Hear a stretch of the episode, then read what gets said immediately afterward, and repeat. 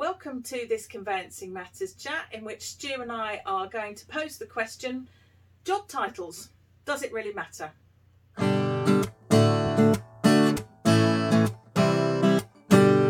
Welcome to Conveyancing Matters with Lorraine and Stu. Join us for a chat about all things property.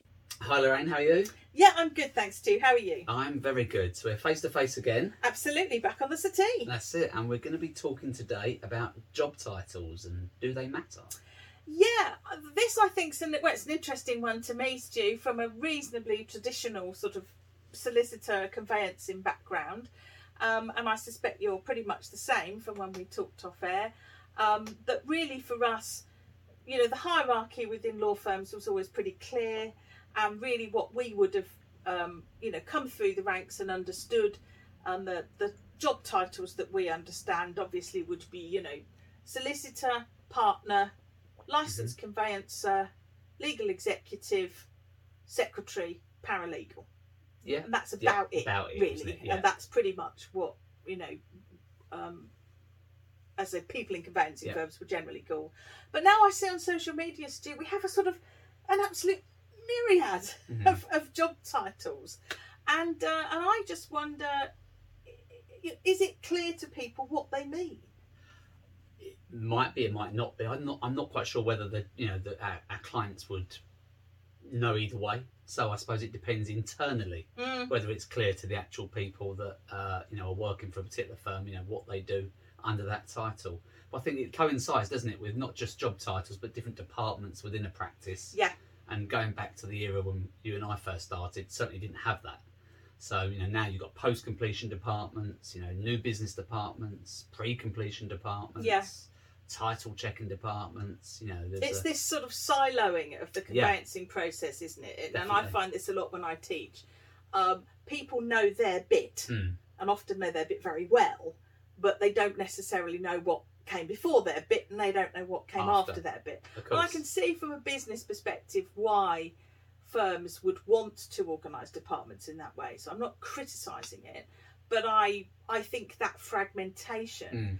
has led to, you know, a whole range of job titles, which I've got to be honest to say I'm not sure I necessarily understand. Um, and I've written a few down, Stu, and the first thing I do want Hit to me. say. Yeah, I'm going to. A... And the first thing I want to say is yeah. this isn't a criticism of anybody with one of these job titles. You've got to be a bit careful there. Yeah, it, it absolutely. Could upset someone. But so, for example, um, you know, some of the, you know, uh, just just a sale lawyer. I mean, yeah. I find that interesting because wouldn't you and I just expect, uh, you know? I don't get that one myself. No. Uh, I'm not quite sure about that one, but I suppose, yeah, maybe there are firms that, you know, have lawyers that only deal with sales, I suppose, and that's their way of classifying them. Yeah, it's. I found it interesting, and um, and again, this, and, and it's become really so, uh, you know, um, down to the absolute minutiae. Because one firm or one uh, job role I saw on um, uh, social media was a a senior transfer of equity lawyer, mm. which firstly implies that there's something, there's a junior transfer of equity lawyer, and and to be fair, transfers of equity can be quite specialist yeah. and quite difficult, but. Um, I just thought to, to, to sort of pigeonhole it to that extent. And I saw another lovely lass who's who was a probate conveyancing specialist. Mm. And one has to say, well, you know, I mean, how specialist are you and what do you know? And what? Why don't people, you know, know more about the job more generally? Well, that's exactly it, isn't it? You know, it begs the question, why do you need a junior transfer of equity specialist and a senior one? You'd expect maybe, you know, a fee earner, a case handler. Um, all these different names to maybe know everything that you need to know about handling the transfer of equity. Mm. Because, of course, when that client comes in, you don't know whether it's going to be complicated, easy, no. or whatever it may be. And, you know, you would, again, expect, wouldn't you, somebody dealing with a sale to have the knowledge to process something which involves probate.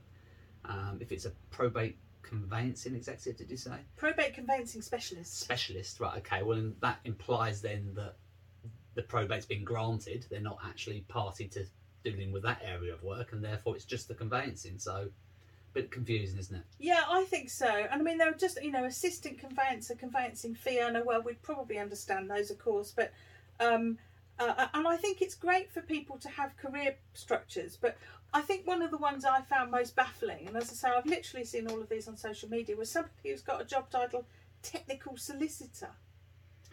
and I think that one really did get me a bit. Yeah, it's it's an interesting one, isn't it? Because we we have a technical support team, I suppose, in the office, um, but we those guys aren't advertised uh, that within that role externally. So they are solicitors, licensed conveyancers, legal execs, um, but they're within our technical support team. So that if there is something yeah. uh, really, really, really difficult, then they're the go-to people, I suppose. Yeah. Um, but it's difficult to comprehend why you advertise that maybe externally. But I think this goes back, doesn't it, to you know the lack of staff that are out there, and maybe recruiting staff to become specialists within different departments um, is easier for a business maybe than it you know once was. Yeah, I mean, I think it's interesting. I mean, I, I think though, particularly if someone's going to be called a technical solicitor, uh, to my mind, and I hate to say this, it's all technical, isn't it? That was kind of it. I mean, yeah. does it not? Dare I say it slightly yeah, devalue yeah, the the term solicitor, because I thought we all understood what that meant. That yeah. is a professional qualification, a, you know, a recognised professional yeah. qualification. Yeah. Uh, and really, there isn't a lot yeah. of dispute about what it means. I mean, I would say I'm, you know, I'm a technical solicitor because I'm a solicitor and I do the job, and lots of it's very technical. Yeah. In probably the same way that you'd be a technical licensed conveyancer, Stu. I can't disagree with you on this one. I want to, but I can't disagree with you. Um, Cheers, I think, mate. Yeah, no, I, I can't, you know, the whole thing's technical, but it goes back to the same analogy. Why do you need a junior and a senior mm. person dealing with the same matter? Um, it's difficult, isn't it? But times have changed. Yeah, and they really have. And I think actually, I mean, you said, uh, you know, about your lovely brother who's, you know, that much younger than you and frankly, very, very much younger than me. I'm probably, I'm old enough to be his mum. I suspect I might be, I might not be far off. But I think... I suspect it might be a generational thing and a mm. business thing, and the expectation of people in their, you know, dare I say, earlier in their careers is is quite different to well, I think there's a number of mine from the outside looking in. Yeah, there. I think there's a, a number of different things you can apply to this. I think the you know job roles and the number that there now are has increased because I think people have more aspirations to mm. um, move up that ladder within their careers, and this gives potentially firms. Um, you know, a structure.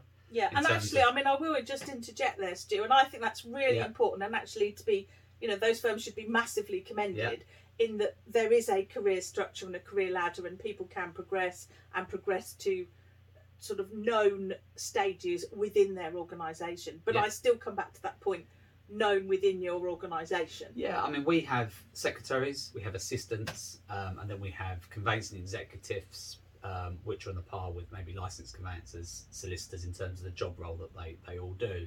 So we have kind of a three uh, step kind of process, I suppose, that people can work their way up. Mm. Um, but, you know, there's there's a lot more of this in other firms now where you can even have departments and people that specialise just in searches or mortgages. Yes. Um, I don't like it because it kind of, you know, skill set wise, you haven't got the whole package, and surely you need to know about a bit more than just searches mm. if you're conveyancing. But from a business point of view, uh, I can totally understand why it's a, an easy win, because you can train somebody up on one subject matter a lot quicker than training somebody to cover a multitude of, yeah uh, but of I also subjects. And I think what's and I'm you know I'd be genuine genuinely interested to know, and I'm probably displaying my you know terrible ignorance here, but what concerns me about that level of fragmentation is that level of fragmentation across one transaction. Mm. I mean, so for example, one of the things the C Q S changes uh, have that's recently been introduced to the um, core practice management standards is that, for example, and this is just one example, but what firms now have to do, or C Q S accredited firms have to do, is have a sort of um, Uh, a process whereby stamp duty land tax advice can be mm. essentially tracked across a transaction mm-hmm. um, and, and, and captured at different stages. And if the client's instructions or the information the firm has changes, that then the yeah. resulting advice stamp duty land yeah. tax advice changes, and that has to be monitored and tracked.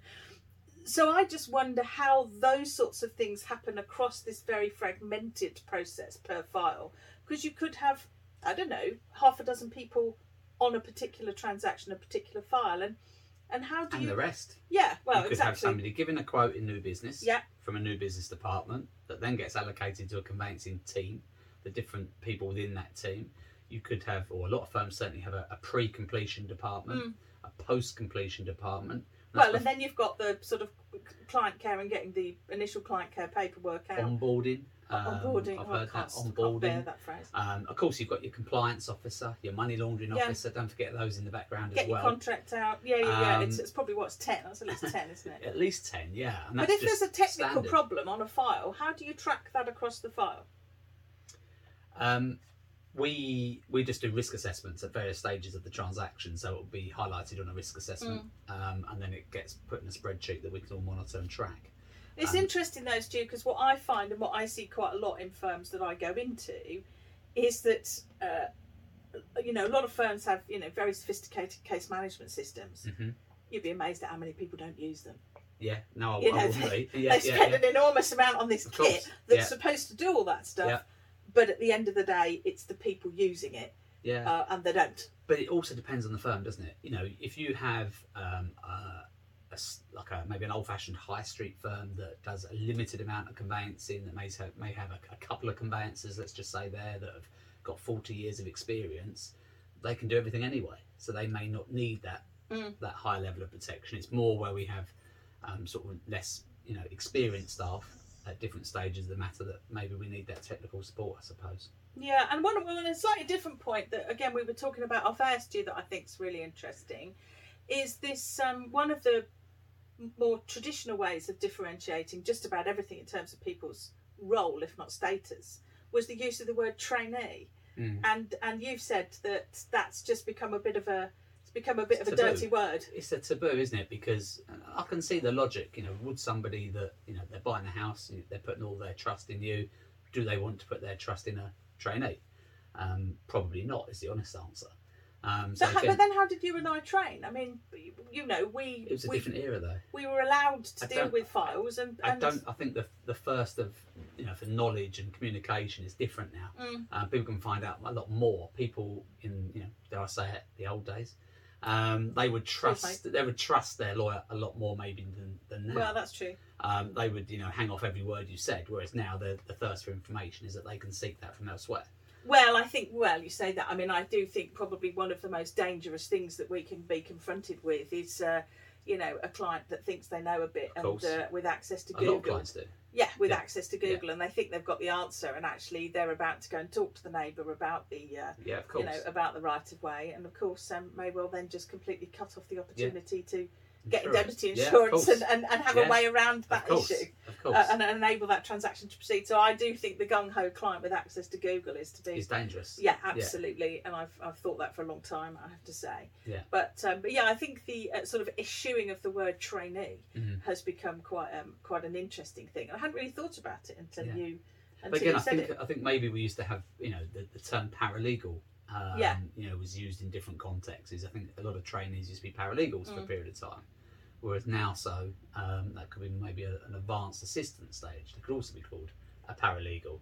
So I think some of these classifications don't have an exact defined no, term, they don't. do they? And they're, they're different per practice. And I think the thing is, and probably one of the learning points for people with this vast, vast array of job titles is if they are ever thinking about moving firms, is actually, you know, when they are um, talking to a recruitment consultant, when they are putting their C V out there, when they are putting mm-hmm. their information on social media and they're selling themselves on social media, which of course, good for them, it's a brilliant thing for them to be doing. But actually, I don't, my advice to them actually mm. is don't sell yourself on your job title, yeah, of course. because nobody looking at it now is no. going to know what that means no, in your firm. Right. What you need to be saying is, these are the things I can do. Yeah. This is the experience I've but got. I think from an employer's perspective, when you interview staff, you should be asking them questions on, on various subject matters anyway. Yeah, you absolutely should. But I think there's a couple of points, isn't there? Because I think it can actually be really, really unsettling for somebody to go to an interview who hasn't thought about that, who gets a whole load of questions on stuff they don't know anything about, mm-hmm. that perhaps an employer might have a perception that they should know about. Yeah. So that could be pretty demoralising. And also, frankly, the other side of the coin for employers is, you know, you don't want to be wasting the time. No. And I mean that with no disrespect to anybody, but you don't actually want to be wasting the time on people that don't have the skill set that to you need. Job, yeah. And if you are just going on this array of job titles, I mean, and funnily enough... You talk about this, there are firms out there that have um, staff within their offices that deal with recruitment, solely yeah. recruitment. Um, you know, the market's at that point now where yeah. staff are so precious that, you know, people have recruitment specialists within their practice. Yeah, I guess if they're, you know, big enough, or dare I say, yeah. the churn is such that it's easier to actually yeah. pay someone to do it than use a yeah. recruitment consultant. That's yeah. the other thing, of course, yeah. isn't it? You know, across a year, yeah. I can see that rather than paying yeah, X exactly. percent of yeah, a salary yeah. to uh, to a recruitment consultant for yeah. somebody who's going to leave in three months, I can completely yeah. understand. Going, going back to your point about fragmentation, the, the, the counter argument though is that is it fragmented to the client? Now, at the end of the day, the client wants to get from A to B as quickly and as simply mm. as possible. And if you have different departments dealing with different aspects of that transaction, you know, we were saying before, weren't we, that, you know, if you had somebody that solely deals in mortgages and searches, if they go on holiday for a week, wouldn't be the end of the world potentially on certain transactions to, to leave that for a week. Yeah. Whereas if you have somebody that's, you know, covers just about everything, they go on holiday for a week, you know, it can com- you know, cause a nightmare, and it can legitimately delay things. Yeah, well, of course you get a locum like me then, Stuart. But no, I mean, I, I do. You, I mean, you've absolutely got a point there. But that that then, and I think everybody would say that must then come down to um, communication and mm-hmm. expectation. It's what the client expects. Yeah. If the client can ring up or email and get the information that they want, I actually these days don't think they mind too too much who they get it from. Yeah.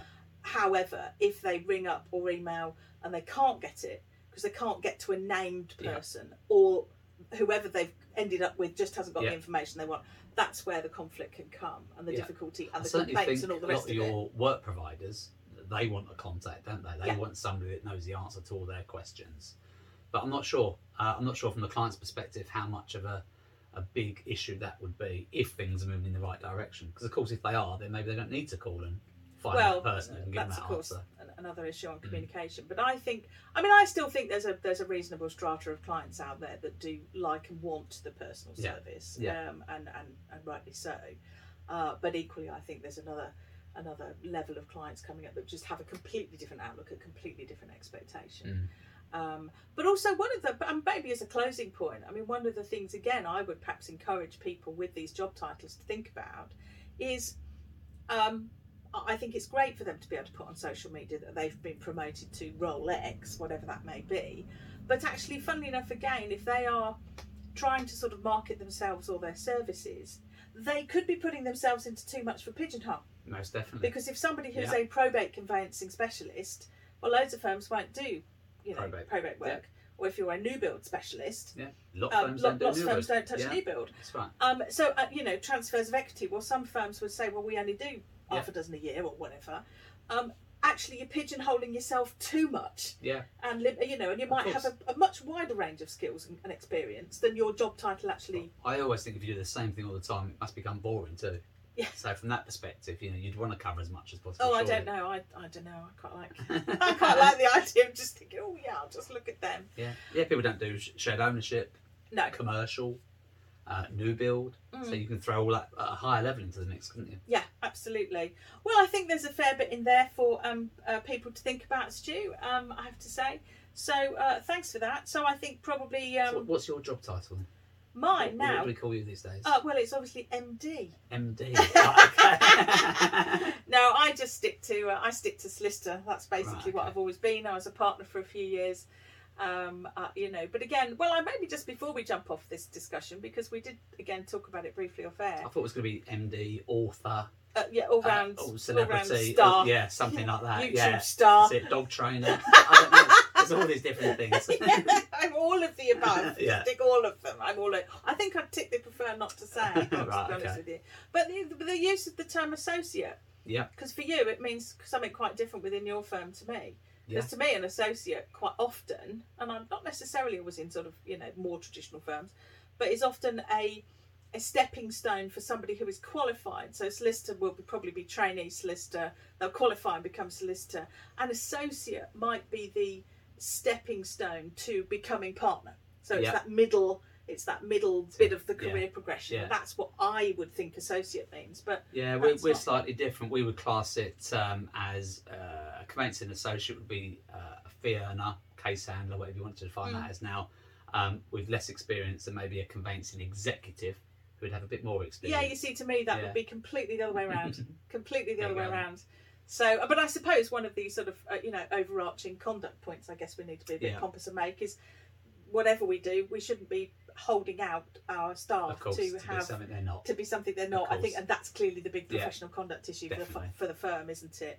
But um, but I just think, you know, probably best advice for people with these job titles is to actually think, what is that saying to to other people out there? What is that saying to potential mm. employers? Because I think it's brilliant when people have career progression, and I absolutely applaud firms that that, that support their staff in that way.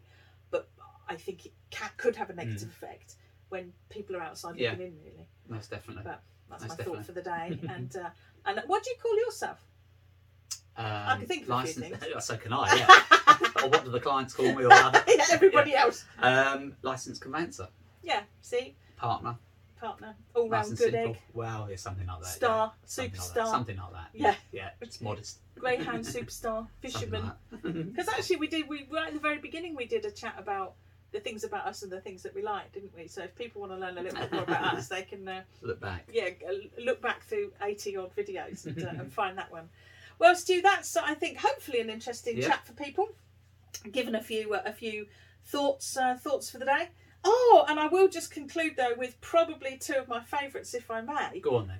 Hit um, me with those. Elevated remortgage case handler. I didn't know whether that just meant they were just, you know, sitting on a bar stool instead of a chair. elevated Elevated, remortgage. yes. I wonder yes. what the difference between normal remortgages and an elevated yes. remortgage and, is. Uh, but probably my favourite is pod leader. Yeah, pod leader. You mentioned this one before. I'm not yeah. quite sure about that one. But I think providing... providing group leader. Yeah, group leader. Group leader, I don't know. Providing we don't end up having Chief Happiness Officer, yeah. I think we'll be all right, won't we? Maybe, yeah.